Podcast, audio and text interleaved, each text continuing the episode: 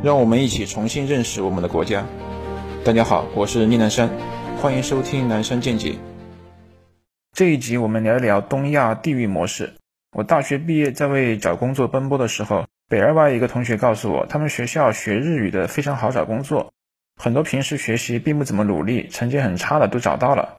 因此可见，工作的供求关系能够改变人的辛苦程度。那么国家之间也是类似的，东亚国家居民从小到大都要辛苦的读书，只为了一个好的工作，长期的加班。但是欧美发达国家整体社会氛围轻松得多，日本人非常勤奋，但是过去20多年，他的人均 GDP 从全球第3位下降到了全球20多位，增长被欧美超过。为什么懒人的经济增长却超过了勤奋的人？东亚地域模式的原因是多方面的。那么今天我从产业发展的角度来讲，从小拼命读书，其实最终还是为了一个好的工作机会。和西方比，东亚好的工作机会还是太少。如果你看一下东亚几个国家和地区的产业结构，会发现相似度非常高，高度的集中在电子、石化等少数几个领域，再加上有限的赛道集中在少数的大企业手里，劳动者只能低效率的激烈竞争，累死累活，最后收获却不成比例。所以是什么原因导致了东亚产业的蛋糕做不大？又为什么说中国是打破东亚困局的希望所在？我们可以从5个方面加以分析。第一点，东亚自身的自然资源禀赋限制了一些产业的发展，像是农业领域，日本和韩国由于国土面积较小，缺乏大规模农业发展的空间，所以连带着农业相关的技术也落后于欧美。如果看全球农业化工巨头，基本都是欧美企业。2022年10月 Agropages 发布了2019财年全球农化企业农药销售的前20强榜单，其中前10名里面只有一个日本的住友化学排在世界第8位，其营收规模还不到全球第1的拜耳的1/4，处于绝对的劣势，和日本的世界经济大国的地位极不相称。而来自欧美的农化工业巨头则霸占了榜单。相比之下呢，中国是农业规模很大的国家，因此对农化产业发展有着天然的需求。上面的农药全球榜单里面，排名第2的瑞士先正达和排名第7的安道麦都已经被中国化工集团收购了。另外，在全球9强以外，就是中国公司刷榜了。9强以外的11家企业里面，有9家是中国公司。可以说，如果没有中国的存在，全球农化基本就是欧美强势控制的市场。日本和四小龙在天赋上没有办法和欧美竞争。农业只是一个方面，日本和四小龙天赋的弱势还体现在油气资源开采上。由于本身就缺乏油气资源，因此在技术积累上远远不如欧美。全球大多数国家其实是没有技术能力勘探和开采油气的，而油服装备公司则可以提供油气勘探、油气装备、钻井、油气生产、管理软件等各种产品和服务。全球公认的油服3巨头都是美国公司，分别是斯伦贝谢、哈里伯顿和贝克休斯。2019年福布斯全球2000强里面，全球油服装备排名前11位的公司有10家来自欧美，另外还有1家俄罗斯公司。全球油气开采是一个非常广阔的市场，从中东到非洲到拉美到北欧，全球各地有大量的油田和气田。这么广大的市场，欧美公司占据了绝对领先的地位。目前中国大陆的中石油、中石化、中海油旗下的油服公司都有较强的实力可以参与竞争，只不过他们一般都是计算在集团名下，没有单独的参与世界排名。像是中油油服，营收规模是可以排在全球第4位的。另外，国内的民营企业还有杰瑞股份等。第二点，除了由于自身的资源局限带来的产业受限，东亚还要面临来自西方世界，尤其是美国的政治打压。东亚地区，韩国人打输了朝鲜战争，日本人打输了2战，其代价就是被美军占领，今天被种种限制。最为典型的就是亚洲的军事工业，军工也是高技术、高利润产业，但是日韩这样的国家本土就有美国的驻军，军队的指挥权也在美军手里，在发展军事武器技术方面，自然就要受到美国的严格控制。我们可以从军工产业的出口可以看出来。瑞典的斯德哥尔摩和平研究院发布的2015到2019年全球武器贸易状况研究报告，近5年的全球武器出口金额前5名分别是美国、俄罗斯、法国、德国和中国。美、俄、法、德4国占了全球出口的 70.7%。 韩国历史上首次进入前10，排在第10位，但是出口金额还不如以色列高。作为全球制造业前3的日本都没有进入全球前10名。中国倒是不受控制，但是呢已经被欧美禁运了30年。事实上在军工领域也是受到压制。另外呢，中国向国外出口武器也会受到美国的干扰，比较典型的就是对土耳其的军售。不只是东亚国家从军事装备出口赚钱受到影响，同时更为重要的在于军工技术由于要支撑军队获得战争的胜利，更为强调技术的先进性和实用性，成本则是次要的考虑因素。因此主要推动的是挑战极限的高精尖技术的发展，而这些价格昂贵的高精尖技术在得到应用之后，成本一般会随着技术不断完善而不断的降低，得以逐渐的具备进入民用市场的条件，那么又可以造就一个很大的产业。像我们今天每天都在使用的无线通信技术就是来源于战争。1940年摩托罗拉得到美国军方的合同，要求开发一种电池供电的无线通信便携式设备，摩托罗拉因此研发出来 SCR300 无线通信设备，以及另外一款通信距离更短的通信设备 SCR536， 这也是世界上第一种真正的大规模使用的手持无线通信设备。到了今天，全球移动通信设备已经成为了一个庞大的产业，华为就在这个产业里面。同样来自于军事技术的还有雷达、电子计算机、GPS 等等。东亚国家除了在军工产业和技术来源上，同时在民用技术市场同样也受到政治打压。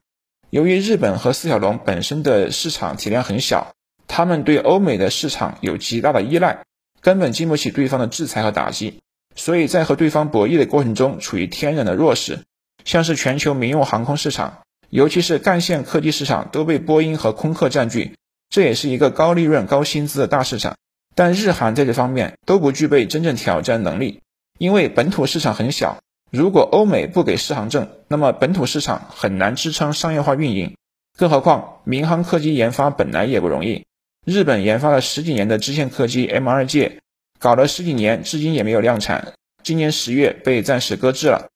中国在这方面也有相似的情况，但是由于我国市场大，具备和欧美讨价还价的能力，所以如果欧美以后以种种理由拒绝中国大飞机进入欧美市场，那我们也可以对等的反击，他们的大飞机进入中国市场也会受到限制。第3，欧美通过资本对东亚的产业进行控制，从东亚优势产业的发展中分走大块蛋糕。这方面中日韩以及中国台湾都有很多这样的例子，这也是后发国家的天然劣势，因为发展的过程需要资金。比如说2017年日本第一大集成电路公司东芝半导体就被美国贝恩资本主导的收购联盟以180亿美元收购，贝恩资本成为东芝半导体的第一大股东。更加明显的是韩国的中流砥柱三星电子，2020年第3季度三星电子的股权结构，普通股外国投资者占比高达 55%，对股票分红具有优先权利的优先股外国投资者占比高达 84%， 这对韩国人来讲是有点问题的。三星电子是韩国市值最高的公司，占到了整个股市市值差不多 20% 的份额，如果三星发展的不好，那么韩国整个国家的经济发展都会受到影响。可是如果三星发展的好，市值上涨带来的收益和分红却大量被外国投资者获取。看完韩国，我们再来看看台湾台积电的股权结构，也是一样的问题。在2019年财报里面，截止到2019年12月25日，外国机构和外国人持股占比高达 78.48%。2019年台积电分红为每股 9.5 元新台币，总共分红高达 2463.4 亿新台币，差不多573亿人民币，按照汇率 4.3。 中国大陆在这方面也有类似的情况，主要是早期的互联网公司，外资从中获取的收益也是非常可观的。但最近几年新崛起的中国互联网公司，其股权结构情况已经大大改善，这里面也有通过国家力量出手改变公司股权结构的因素。以滴滴出行为例，就有中国平安、中国人寿、中特公司等国家队投资，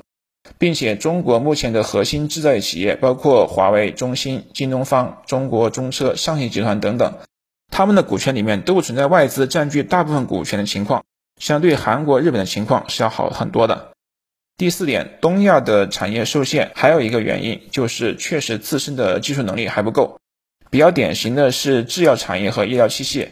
美国制药经理人杂志公布的2020年年度全球制药企业排名，前15名中只有日本的武田制药排在第10位。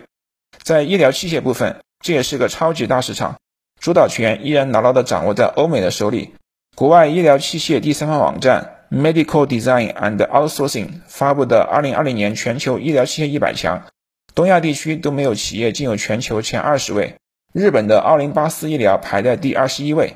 另外就是半导体产业，博通、高通、英特尔等公司为首的美国芯片全球份额占了一半以上，东亚地区只有在存储器等少数几个领域占据优势，而在模拟芯片领域，东亚就处于绝对落后的位置。根据 IC Insights 公布的2019年全球10大模拟芯片厂商，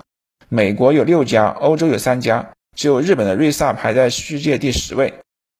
那么第五点，垄断和不均衡布局的问题，这个是东亚地区普遍的问题，产业不如欧美的高端，并且集中在几个有限的赛道，同时这些有限产业还被少数的几个大公司控制在手里，导致工作岗位受限，尤其是财阀集中的日本、韩国、中国、香港地区，因此还需要反垄断。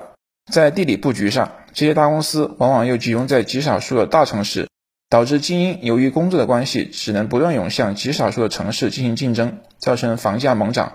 这一点也是我国存在的问题，我国的中高端产业包括顶尖的高等院校，高度的集中在少数几个大城市，尤其是高度集中在4个一线城市。我自己统计过985名校毕业生的去向，少数的不到10个大城市获得了绝大部分的985毕业生，再加上各高校本科、硕士、博士还在全面扩招，因此逐渐累积下来，房价怎么可能不高？所以中高端产业在全国的均衡布局也非常重要。以上5个方面是一个总结，东亚国家在产业发展方面局限于电子产业等几个有限的赛道里面互相竞争，也造成了人民的痛苦。当然坦率的讲，东亚都是后发国家，要想赶上欧美，选择这种地域模式是在短时间内迎头赶上的最高效率的做法，这也是全球除了西方之外只有东亚不断的在缩短和西方发展水平的原因。但是日本和四小龙由于体量原因，始终无法在欧美的高端领域实现全面突破，无法在源头上实现突破。目前来看，东亚要想从根本上实现突破，实现产业升级的最大希望还是来自于中国，因为不管是现有的欧美占优势的赛道，比如大飞机、半导体、医疗器械、制药、油气勘探等，还是说新的赛道领域，比如说 5G、 云计算、人工智能、物联网、新能源汽车等等，中国几乎没有遗漏的领域。这些众多的新兴产业的崛起能够带来大量新的高薪岗位，同时还能够带来大量的对中高端服务业的需求，整个社会的高薪岗位供给增加，选择变多。对于东亚来讲，中国可以说是最后的希望。我们联想起美国的实体清单上一大堆中国的高技术企业，也可以体会到你想抢夺欧美的高端产业份额，夺取他们的技术优势，他们的反应会是什么样？但是这条路我们没得选，只能够继续走下去，哪怕是可能面临损失惨重的打击。而一旦中国成功的实现了产业升级，除了推动中国走向复兴之外，也会在相当的程度上打破残酷的东亚地域模式，真正的提高十几亿东亚人民的生活水平。这就是中国的技术和产业升级对于普通中国老百姓乃至于东亚老百姓的意义。理性观世界，自信看中国，深度知识尽在观视频。